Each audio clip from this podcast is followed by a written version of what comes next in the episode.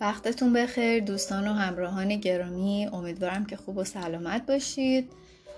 در این اپیزود می‌خوایم کتاب کی ترفندهای علمی زمانسنجی عالی رو با هم شروع بکنیم بخوندن که نوشته دانیل اچ پینک و مترجمشم نشر نوینه. پیش گفتار سطح آگاهی و دانش افراد در یک جامعه همبستگی بالایی با سطح رشد و توسعه یافتگی اون جامعه داره. لذا برای طی کردن سطوح بالاتری از پیشرفت و توسعه در کشور لازمه که فضای مطالعه در بین عموم مردم تقویت بشه و مطالعه تبدیل به یکی از فعالیت‌های روزمره بشه. چیزی که الان توی مملکت ما به دلیل مشکلات عدیده اقتصادی، اجتماعی، سیاسی و یه عالم مشکل دیگه که وجود داره حلقه مفقوده و گم شده است. از سوی دیگر مطالعه می تواند با ایجاد زمینه یادگیری از دانش موجود و درس آموخته های دیگران زمینه موفقیت رو ایجاد بکنه و از تکرار اشتباهات جلوگیری بکنه لذا این موضوع یک مسئولیت همگانیه که یاد بگیریم و یاد بدیم تا همه بتونیم در مسیر توسعه کشور گام برداریم. با این روی کرد و به منظور تقویت فرهنگ نشراگاهی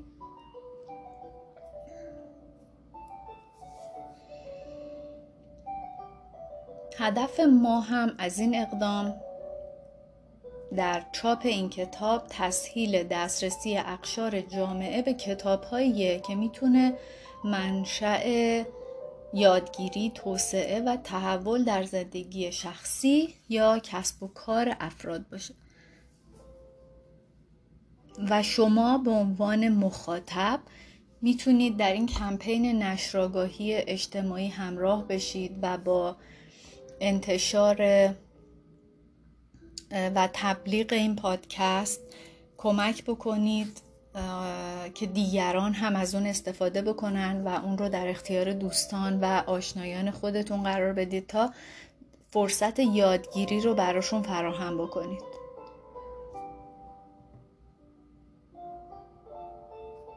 یادداشتی که دانیل پینک برای خوانندگان ایرانی گذاشته به این مضمونه. افتخاری است که کتاب کی را با ترجمه فارسی به خوانندگان نشر نوین در ایران تقدیم بکنیم. زمان یکی از آن موضوعاتیه که هم فراگیره و هم خاص. اگرچه ساعت دفتر من در واشنگتن با همان سرعت ساعتی در دیوار تهران حرکت می‌کنه اما ساعت رسمی هرگز در دو مکان یکی نیست. تهران نه ساعت از واشنگتن جلوتره و شاید واشنگتن 9 ساعت از تهران عقبتره. فردای شما اغلب امروز منه. همونطوری که من امروز من اغلب دیروز شماست. این عجیب نیست. با این وجود در نهایت طریقی که ما زمان را تجربه می کنیم به طرز قابل توجهی مشابهه. زمان سنجی خیلی با مرز کشورها و اختلاف ساعت ها کاری نداره و بیشتر به پیچیدگی های دی ای به جزئیات مغز و به ریتم سیاره که داریم توی اون با هم زندگی می‌کنیم ارتباط داره. هر روز یک الگوی پنهان داره. توانایی های شناختی ما در خلال یک روز ثابت نمیمونه. ما عمر خود را به عنوان سریال هایی با نقاط شروع، نقطه وسط و نقطه پایانی زندگی می کنیم که هر کدوم از این نقطه ها رفتار ما رو به یه مسیر جدید هدایت می‌کنه. وقتی با دیگران در زمان هماهنگ میشیم اغلب ما بهترین خودمون رو بروز میدیم. یکی از راه های هماهنگ شدن صد البته گفتگوه. بیشترین چیزهای خوب در زندگی با گفتگو آغاز میشن. من کتاب هام رو نه به عنوان آخرین کلمه بلکه به عنوان آغازین گفتگو با خواننده ها می‌بینم. به خاطر این فرصت برای شروع یک گفتگوی جدید و مهیج از شما سپاس گذارم درباره کتاب. همه می‌دونن که زمانسنجی همه چیزه. اما چیز زیادی در مورد خود زمانسنجی نمی‌دونیم. زندگی ما زنجیره ای از تصمیم های پی در پی در مورد کی. کی یک کسب و کاری رو شروع بکنیم؟ کی یک کلاس رو تو برنامه خودمون قرار بدیم؟ یا کی رابطه عاطفیمون رو با یه فرد دیگر رو جدی تلقی بکنیم؟ با این حال ما این تصمیم ها رو بر اساس شهود و حدسیات خودمون می‌گیریم. دنیل اچپینگ با بهرهگیری از یه مجموعه غنی از تحقیقات روانشناسی، زیستشناسی و اقتصاد توی این کتاب نشون میده که چطور می‌تونیم از این الگوهای پنهان جدید استفاده بکنیم تا جدول زمانی ایدئال خودمون رو ایجاد کنیم. چطور می‌تونیم یه شروع متزلزل رو تبدیل به یه شروع تازه کنیم؟ چرا باید از رفتن به بیمارستان در عصرها خودداری کنیم؟ چرا آوازخانی به همراه دیگران به اندازه ورزش کردن براتون مفیده؟ زمان ایدئال برای استعفا از یک شغل، تغییر یه حرفه یا حتی ازدواج کردن کیه؟ کتاب کی یه روایت شگفتانگیز و خواندنی است در مورد نحوه ایجاد یه زندگی غنیتر و پربارتر و نکات جذابی رو مطرح می‌کنه. آقای پینک به سرعت در حال تبدیل شدن به یه استاد بین المللیه مایلز دیویس میگه زمان مسئله اصلی نیست. زمان تنها مسئله است. مقدمه. تصمیم کاپیتان ترنر. نیم ساعت از دوازده ظهر شنبه یکم ماه می 1915 گذشته بود. یک کشتی اقیانوس پیمای لوکس از اسکله 54 واقع در بخش ساحلی منحتن در رودخانه هاتسون جدا شد و به مقصد لیورپول انگلستان به راه افتاد.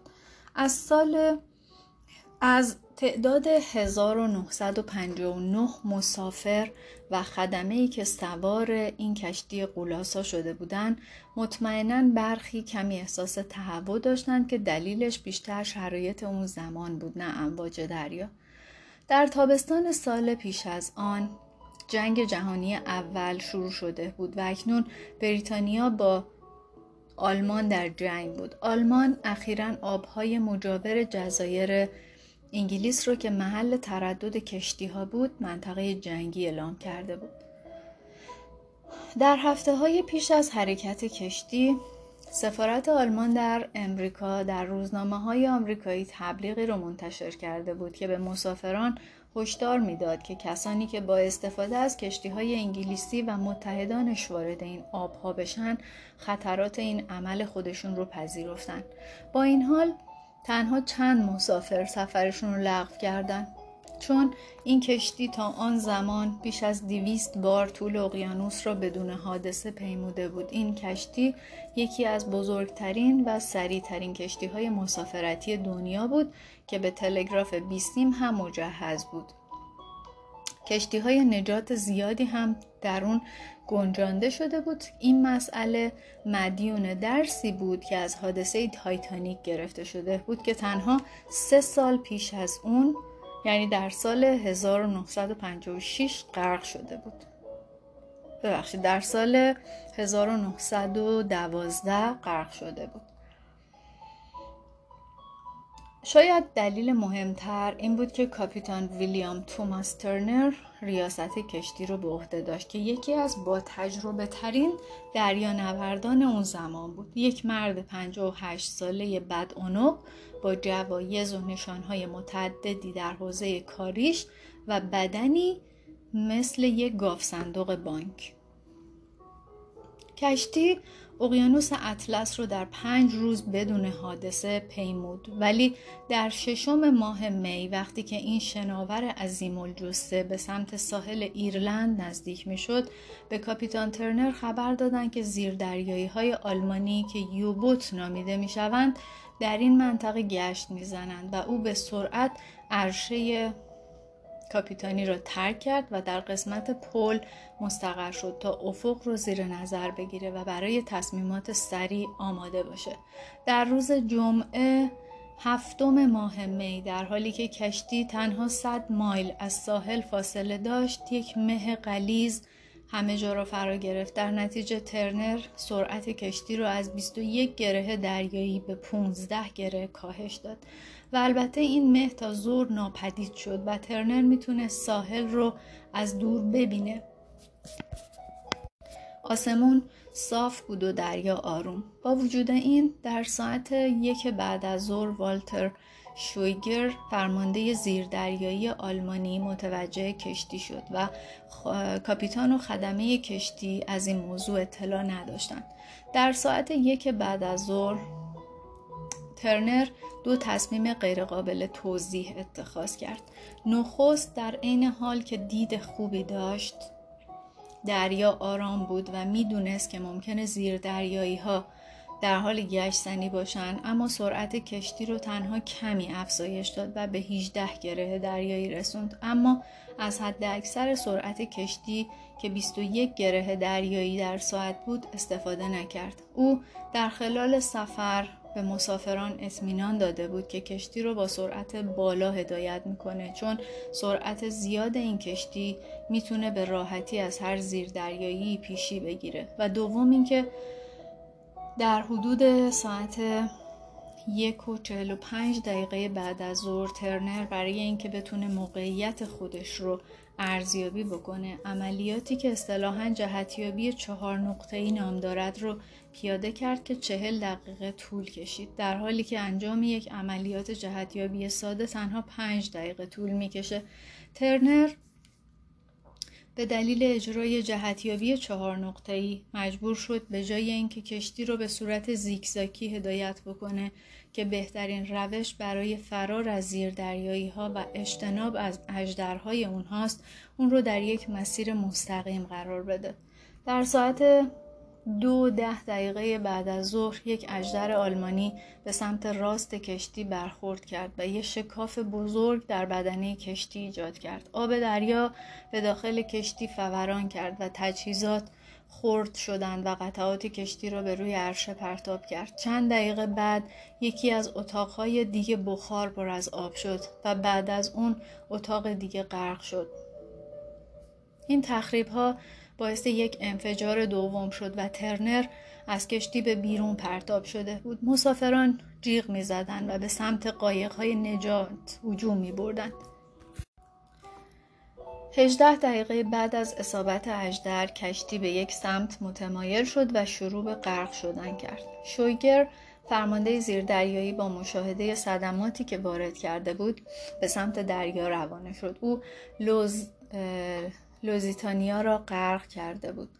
حدود 1200 نفر در این حمله جان خود را از دست دادند و از مجموع 141 نفر آمریکایی مسافر کشتی 123 نفر در این میان بودند که اینها این رویداد باعث شد که جنگ جهانی اول تشدید بشه و باعث شد قواعد درگیری های دریایی تغییر بکنه و همچنین باعث شد ایالات متحده هم بعدها وارد جنگ با آلمان بشه.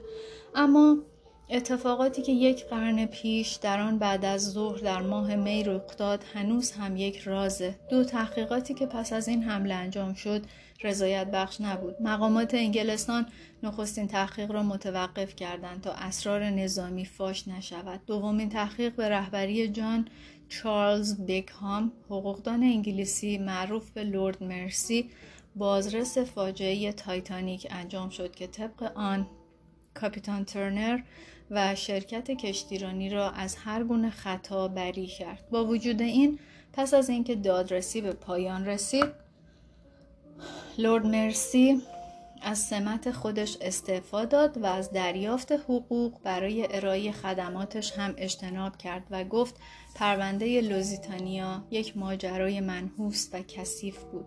خبرنگاران در خلال قرن اخیر اخبار و یادداشت‌های شخصی مسافران را به دقت تجزیه و تحلیل کردند و قواسان لاشه کشتی را جستجو کردند تا شاید نشانه هایی از رویدادی که واقعا رخ داده را پیدا بکنند نویسندگان و فیلمسازان هنوز هم به نوشتن کتاب ها و تولید فیلم های مستندی می‌پردازند که پر از فرضیات و حدس و گمانه.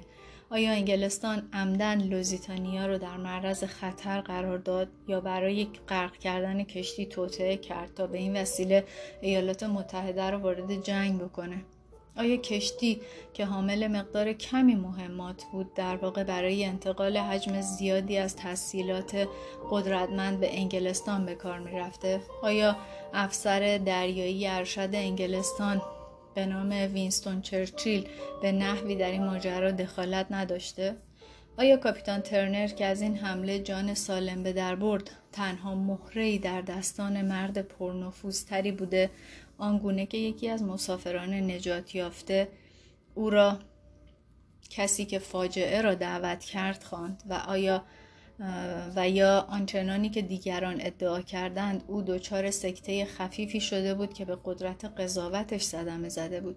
آیا تحقیقات و بررسی های انجام شده که هنوز منتشر نشدن صرفا برای سرپوش گذاشتن بر روی اون, اون برنامه انجام شدن؟ هیچ کس به قطع و یقین نمی‌دونه. بیش از 100 سال روزنامه نگاری تحقیقی، تحلیل های تاریخی و گمان های اولیه تا کنون پاسخ مطمئنی رو ارائه نکردن. اما شاید برای این موضوع توضیح ساده ای وجود داشته باشه که کسی تا کنون به اون توجهی نکرده.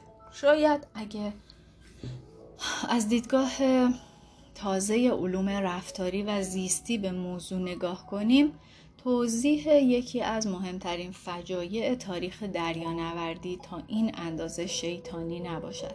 شاید کاپیتان ترنر فقط تصمیم بدی گرفته و شاید این تصمیم ها به این دلیل بد بوده که اون این تصمیم ها رو در بعد از ظهر اتخاذ کرده.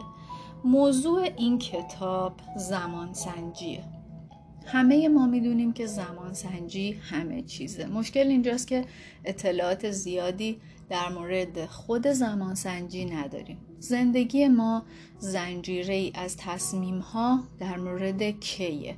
کی شغلمون رو تغییر بدیم؟ کی خبر بد رو برسونیم؟ کی یه کلاس رو توی برنامهمون بذاریم؟ کی طلاق بگیریم؟ کی ازدواج کنیم؟ کی بریم بدویم؟ کی در مورد یه پروژه یا یه شخص یا یه دوست یه فکر جدی بکنیم.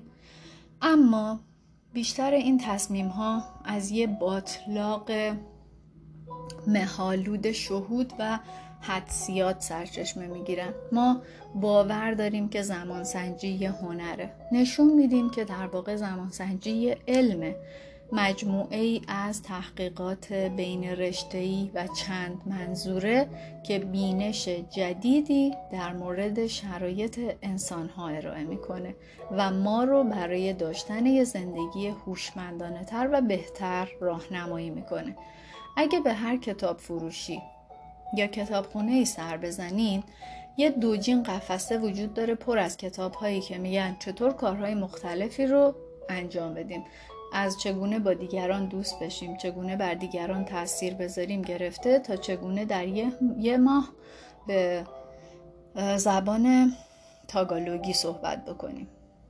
حجم این حوزه از کتاب ها انقدر زیاده که دستبندی خودشون رو ایجاد کردن. چگونه؟ به این کتاب به عنوان یه دستبندی جدید فکر کنید. کی؟ در دو سال اخیر دو محقق جسور و من بیش از 700 تحقیق مختلف رو خوندیم و تحلیل کردیم در حوزه های اقتصاد، علم بیهوشی، انسانشناسی، علم قدرت درون ریز، کرونوبیولوژی، روانشناسی اجتماعی تا علم مخفی در زمانسنجی رو کشف بکنیم. در این کتاب از این تحقیقات استفاده می کنم تا به بررسی پرسش هایی بپردازیم که طیف گسترده ای از تجربه انسانی رو شامل میشن اما غالبا از دید ما پنهان میمونن. چرا همیشه شروع ها خواهی شروع خوب یا نامناسب؟ تا این اندازه اهمیت دارن؟ و چگونه می‌تونیم در صورت ارتکاب اشتباه در شروع یک کار یه شروع تازه رو ایجاد بکنیم؟ چرا رسیدن به نقطه میانی یک پروژه، یک بازی یا حتی زندگی گاهی موجب ناامیدی و گاهی موجب انگیزه بخشی به ما میشه؟ چرا نقطه پایان به ما انرژی میده تا برای رسیدن به خط پایانی سختتر تلاش بکنیم و در این حال الهام بخش ما میشن که از سرعت خودمون کم کنیم و به دنبال معنا باشیم چگونه زمان خود را با سایر افراد هماهنگ کنیم خواه در حال طراحی نرم افزار باشیم یا خواندن یک سرود گروهی. چرا برخی از برنامه های زمانی مدارس مانع یادگیری میشن و برخی از انواع زمانهای استراحت موجب بهبود نمره های دانش آموزان میشن؟ چرا فکر کردن به گذشته باعث میشه به یک گونه رفتار کنیم؟ اما فکر کردن در مورد آینده ما رو به مسیر دیگه ای می‌بره و در نهایت اینکه چگونه می‌توانیم سازمان ها مدارس و زندگی هایی بسازیم که قدرت نامرئی زمانسنجی رو در نظر می گیرن و به این نکته توجه دارند که به قول مایلز دیویس زمانسنجی مسئله اصلی نیست زمانسنجی تنها مسئله موجوده. این کتاب تا حد زیادی یک کتاب علمیه. در این کتاب انبوهی از تحقیقات رو مشاهده خواهید کرد که همه اونها در قسمت یادداشت ها اومده تا بتونید در صورت تمایل مطالعات خودتون رو عمیقتر ادامه بدید و حتی کار من و گروه هم رو نیز بررسی بکنید. اما در این حال این کتاب یک کتاب کاربردیه. در انتهای هر فصل بخشی اومده که اون رو کتابچه ترفندهای زمان نامیدم و مجموعه از ابزارها، تمرینها و نکاتیه که کمک می‌کنه این بینش رو به کار ببندید. حالا از کجا شروع بکنیم؟ بهترین نقطه برای شروع تحقیق خود مسئله زمانه. تاریخ زمان رو مطالعه بکنید. از نخستین ساعتهای خورشیدی در مصر گرفته تا ساعتهای مکانیکی قرن 16 هم در اروپا و ابداع مناطق زمانی در قرن 19 هم. و در میابید که چیزهایی که ما آنها را به عنوان واحدهای طبیعی زمان می‌دانیم در واقع مرزهایی هستند که پیشینیان ما ایجاد کردند تا زمان را به بند بکشند ثانیه ها، ساعت ها، هفته ها روزها ماه ها همگی ساخته بشر هستند و آنچنان که دانیل بورستین می نویسه تنها با اختراع این چیزها بشر می توانست از چرخه یک نواخت طبیعت رها شود. اما یک واحد زمانی خارج از کنترل ما باقی مانده که خلاصه چرخه یک نواخت برستینه ما در سیاره زندگی می کنیم که با سرعت یک نواختی و در الگوی قاعدمند به دور محور خودش میچرخه و ما رو در برابر دوره های منظم نور و تاریکی قرار میده. ما هر چرخش زمین رو یک روز مینامیم. واحد زمانی روز شاید مهمترین روشی باشه که زمان رو طبق اون تقسیم پیکربندی و ارزیابی می‌کنیم. در نتیجه بخش نخست کتاب بررسی ما از زمان سنجی میشه همین دانشمندان در مورد ریتم یک روز چه چیزهایی رو یاد گرفتن؟ چطور می‌تونیم از این دانش برای بهبود عملکرد، تقویت سلامت و حتی عمق بخشیدن به رضایتمندی خودمون استفاده بکنیم و اون طوری که کاپیتان ترنر نشون داد چرا ما هرگز نباید تصمیم های مهممون رو بعد از ظهر بگیریم؟ بخش یکم روز. یک الگوی پنهان زندگی روزمره. مردم در کارهایی که به طور روزانه انجام میدن نمی‌دونن چه کاری دارن انجام میدن. این گفته از ویلیام شکسپیر در کتاب هیاهوی بسیار برای هیچ. اگه بخواید وضعیت احساسی دنیا را ارزیابی بکنید به طوری که احساسات مردم تمام نقاط دنیا رو نشون بده ابزاری بهتر از توییتر پیدا نمی کنید. حدود یک میلیارد نفر حساب کاربری دارن و حدود 6 هزار توییت در هر ثانیه ثبت میشه. حجم این مقدار از پیام های کوچک چیزهایی که مردم بیان می‌کنن و نحوه بیان آنها اقیانوسی از داده رو ایجاد کرده که دانشمندان علوم اجتماعی می‌تونن از اونها برای درک رفتار انسانها استفاده کنن.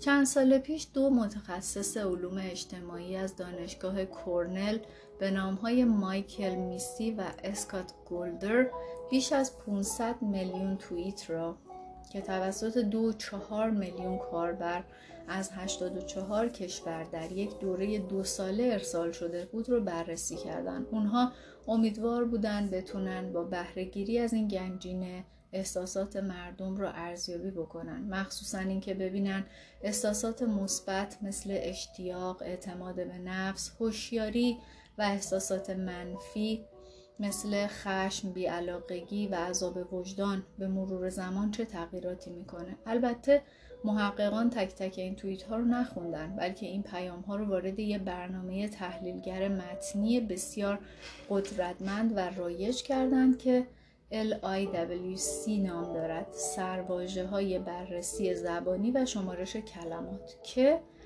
کلمات رو بر اساس احساسی که منتقل می‌کنن ارزیابی می‌کنه.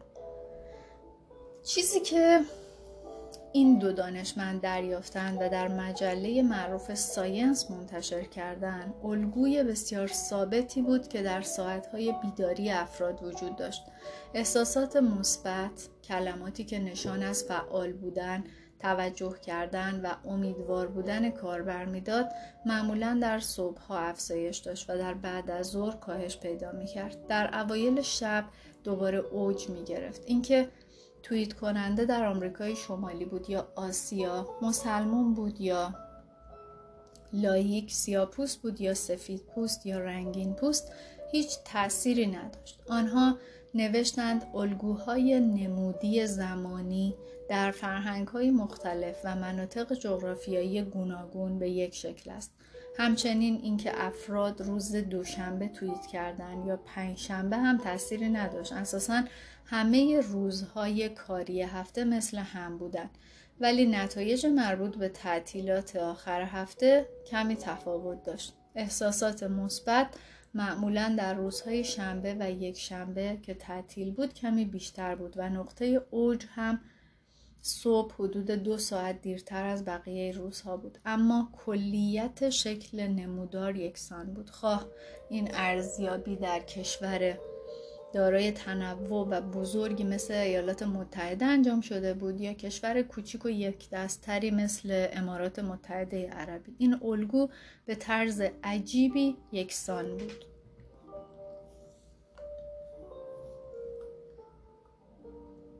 که احساسات مثبت در صبح افزایش در بعد از ظهر کاهش و دوباره در زمان غروب افزایش پیدا می‌کرد.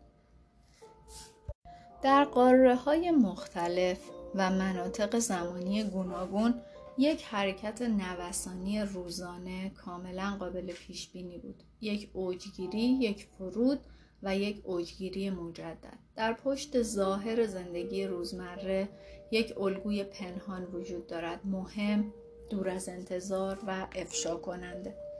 درک این الگو از کجا آمده و به چه معناست؟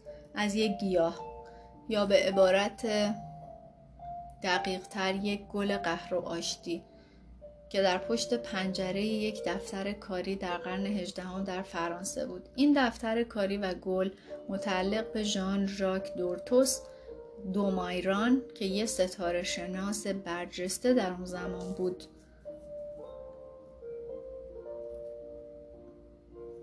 و در یکی از عصرهای تابستانی سال 1729 دومایران در پشت میزش نشسته بود و همون کاری رو انجام می‌داد که همه ستاره شناسان فرانسوی قرن هجدهم و نویسندگان آمریکایی قرن 21 وقتی کار مهمی دارن انجام میدن.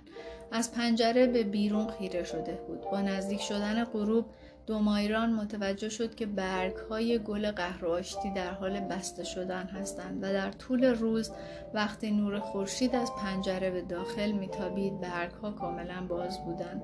این الگو یعنی باز شدن برگ ها در صبح های آفتابی و جمع شدن آنها با نزدیک شدن تاریکی باعث ایجاد پرسش هایی شد. گیاه چگونه محیط پیرامونش رو حس می‌کنه؟ اگه الگوی نور و تاریکی رو به هم بزنیم چه اتفاقی میافته؟ در نتیجه دومایران گل رو از پشت پنجره برداشت و اون رو توی کابینت گذاشت و درش رو بست تا جلوی نور رو بگیره.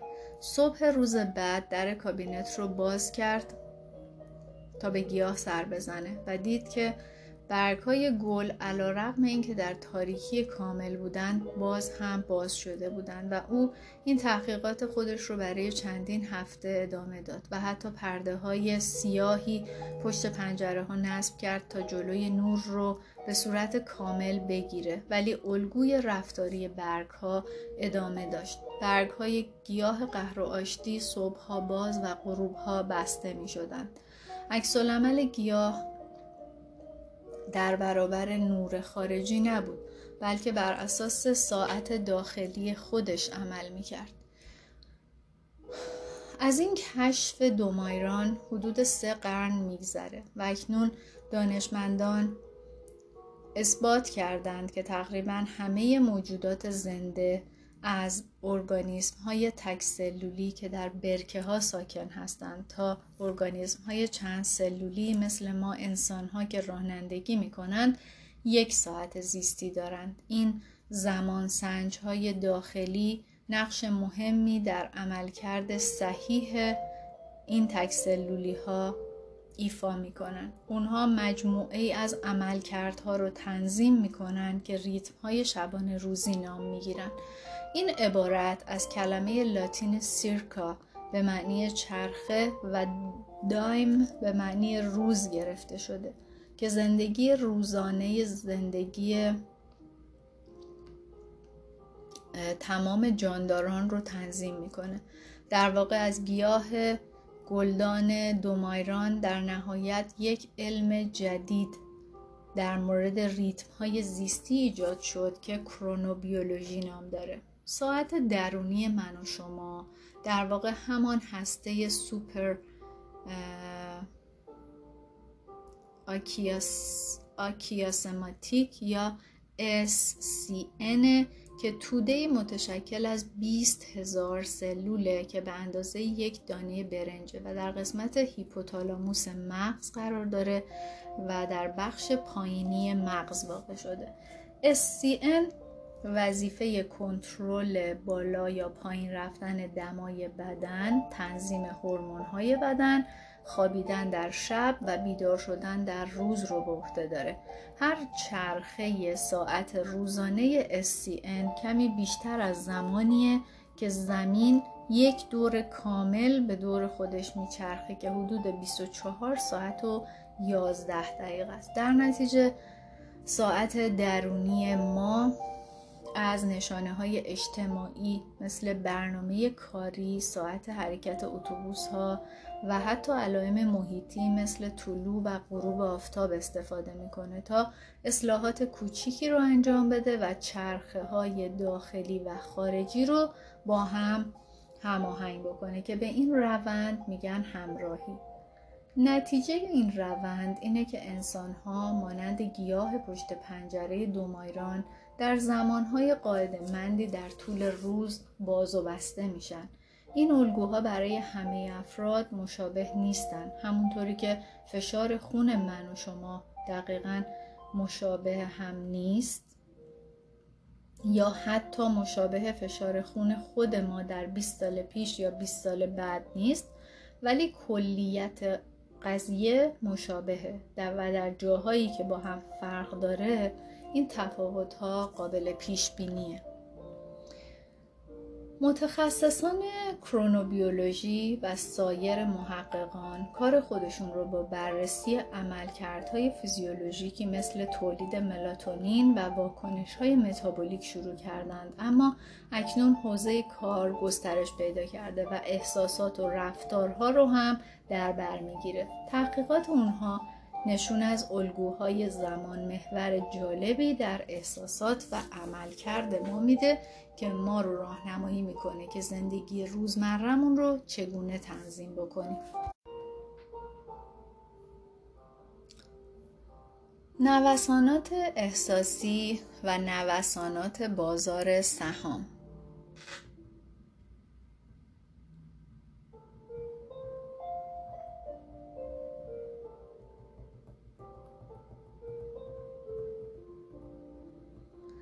با وجود حجم گسترده صدها میلیون توییت این مقدار هنوز هم دید کاملی از احساسات ما در طول روز رو ارائه نمی‌کنه. اگرچه تحقیقات دیگه‌ای که با استفاده از توییتر احساسات رو ارزیابی کردن به الگوهای مشابه میسی و گلدر رسیدن اما باز هم این رسانه و هم این روش تحقیق محدودیت هایی رو دارن معمولا مردم از رسانه های اجتماعی استفاده می‌کنن تا یه تصویر بینقص و ایدئال از خودشون به دنیا ارائه بکنن و این امر می‌تونه احساسات واقعی یا شاید غیر ایدئال اونها رو نمایش نده. به علاوه ابزارهای تحلیلی قدرتمند مورد نیاز برای تفسیر این حجم از داده همیشه نمی‌تونن تنه و کنایه و سایر ترفندهای ظریف انسانی رو کشف بکنن. خوشبختانه دانشمندان رفتارشناسی روش های دیگه ای رو هم در اختیار دارند تا افکار و احساسات ما رو درک بکنن. و یکی از این روش ها به خوبی تغییرات ساعت به ساعت احساسات ما رو ثبت می‌کنه. این روش روش بازسازی روز نام داره و حاصل یک کار یک گروه پنج نفری از محققان بود که از جمله آنها دنیل کانمن برنده جایزه نوبل اقتصاد و آلن کروگر رئیس کارگروه مشاوران اقتصادی کاخ سفید در دوران ریاست جمهوری باراک اوباما بودند. در این روش شرکت کنندگان روز قبل خود را مطرح می‌کنن یعنی همه چیزهایی که انجام دادن و احساساتشون رو در هنگام انجام اون بر اساس زمان وقوع ثبت می‌کنن برای مثال تحقیق روش بازسازی روز اثبات کرد که در هر روز معمولا مردم در هنگام رفت و آمد کمترین میزان شادی و در زمان معاشقه بیشترین میزان آن را تجربه می کنند. در سال 2006 کانمن، کروگر و بقیه گروه روش بازسازی روز رو به کار گرفتن تا کیفیت نمودی که غالبا نادیده گرفته میشه ریتمی بودن اون رو در طول روز ارزیابی بکنن بیش از 900 زن امریکایی که ترکیبی از نژادها، سنین، میزان درآمد و سطح تحصیلات مختلف بودند، خواستند تا روز قبل خودشون رو به عنوان مجموعه پشت سر هم از صحنه ها و بخش های یک فیلم مجسم کنند که هر کدوم حدود 15 دقیقه تا دو ساعت ادامه داره. سپس زنان توضیح می‌دادند که در هر قسمت چه کارهایی می‌کردند و برای توصیف احساسات خودشون در هر کدام از این قسمت ها از بین دوازده صفت فهرست شده شاد، درمانده، لذت بردن، بیحوصله و مانند اون انتخاب می‌کردن. وقتی که محققان داده ها رو بررسی کردن یه الگوی پایدار و سخت دو حالته رو در طول روز کشف کردن یک الگوی دو قله‌ای احساسات مثبت زنان در ساعتهای صبحگاهی اوج می گرفت تا اینکه در میانه روز به یک نقطه احساسی ایدئال می رسید و پس از آن احساسات خوب آنها به شدت کاهش پیدا می کرد در خلال بعد از ظهر پایین بود تا اینکه در اوایل غروب دوباره افزایش پیدا می کرد. برای مثال در اینجا نمودارهای مربوط به سه احساس مثبت آمده شاد، گرم، صمیمی و لذت محور عمودی نشان دهنده شدت احساسات از نظر شرکت کننده است که عددی بین صفر تا 6 که رقم های بالاتر مثبت و اعداد پایین منفی هستند. محور افقی زمان روز رو از ساعت هفت صبح تا نه شب در نظر گرفته.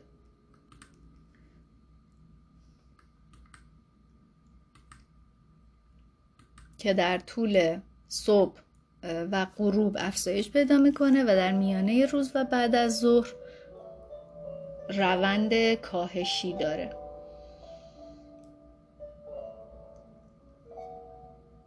یعنی یک اوجگیری در اوایل یک فرود در میانه و یک اوجگیری دوباره در ابتدای غروب. در موضوعی به فراری احساسات انسان هیچ تحقیق یا روشی مسلم و قطعی نیست. این روش بازسازی روز تنها در مورد زنان انجام شده بود. به علاوه چی و کی موضوعاتی هستند که تشریح اونها سخته. یکی از دلایلی که لذت بردن در ظهر بالاست و ساعت پنج بعد از ظهر پایینه اینه که معمولا ما از معاشرت با دیگران لذت می‌بریم که معمولا در هنگام نهار رخ میده و از ترافیک بیزاریم که معمولا در حدود ساعت 4 و 5 بعد از ظهر. با این حال این الگو آنچنان منظم است و چنان تکرار شده که نادیده گرفتنش دشواره. تا اینجا تنها بیان کردیم که محققان در روش بازسازی روز چه چیزهایی رو در مورد احساسات مثبت دریافت دریافتن. بالا یا پایین رفتن احساسات منفی مثل درماندگی، نگرانی و عجز تا این اندازه شدید نبودند اما آنها نیز معمولا الگوی متضاد قبلی رو نشون می‌دادند که در بعد از ظهر اوج می گرفت و با نزدیک شدن روز به پایان کاهش پیدا می کرد. اما وقتی محققان این دو احساس رو با هم تلفیق کردند و تاثیر اون رو دیدن بسیار شدید بود نمودار بعدی نشون دهنده چیزیه که می‌تونیم اون رو احساس خوب خالص بنامیم این نمودار امتیازهای شادی در هر ساعت رو در نظر می‌گیره و امتیازهای درماندگی رو از اون کم می‌کنه که مقدار احساس خوب خالص در صبح افزایش در بعد از ظهر کاهش و در زمان غروب دوباره افزایش پیدا می‌کنه. یه بار دیگه شاهد الگوی اوجگیری افت و اوجگیری دوباره هستیم. احساسات وضعیت درونی هستند اما تاثیر بیرونی دارند. ممکنه تلاش کنیم تا احساساتمون رو منفی بکنیم اما در نهایت بروز پیدا می‌کنن. و همین امر تعیین کننده واکنش دیگران در برابر کلمات و اعمال ماست. که این موضوع ما رو به بحث کنسرو سوپ میرسونه که در اپیزود بعدی اون رو با هم می‌خونیم. بدرود.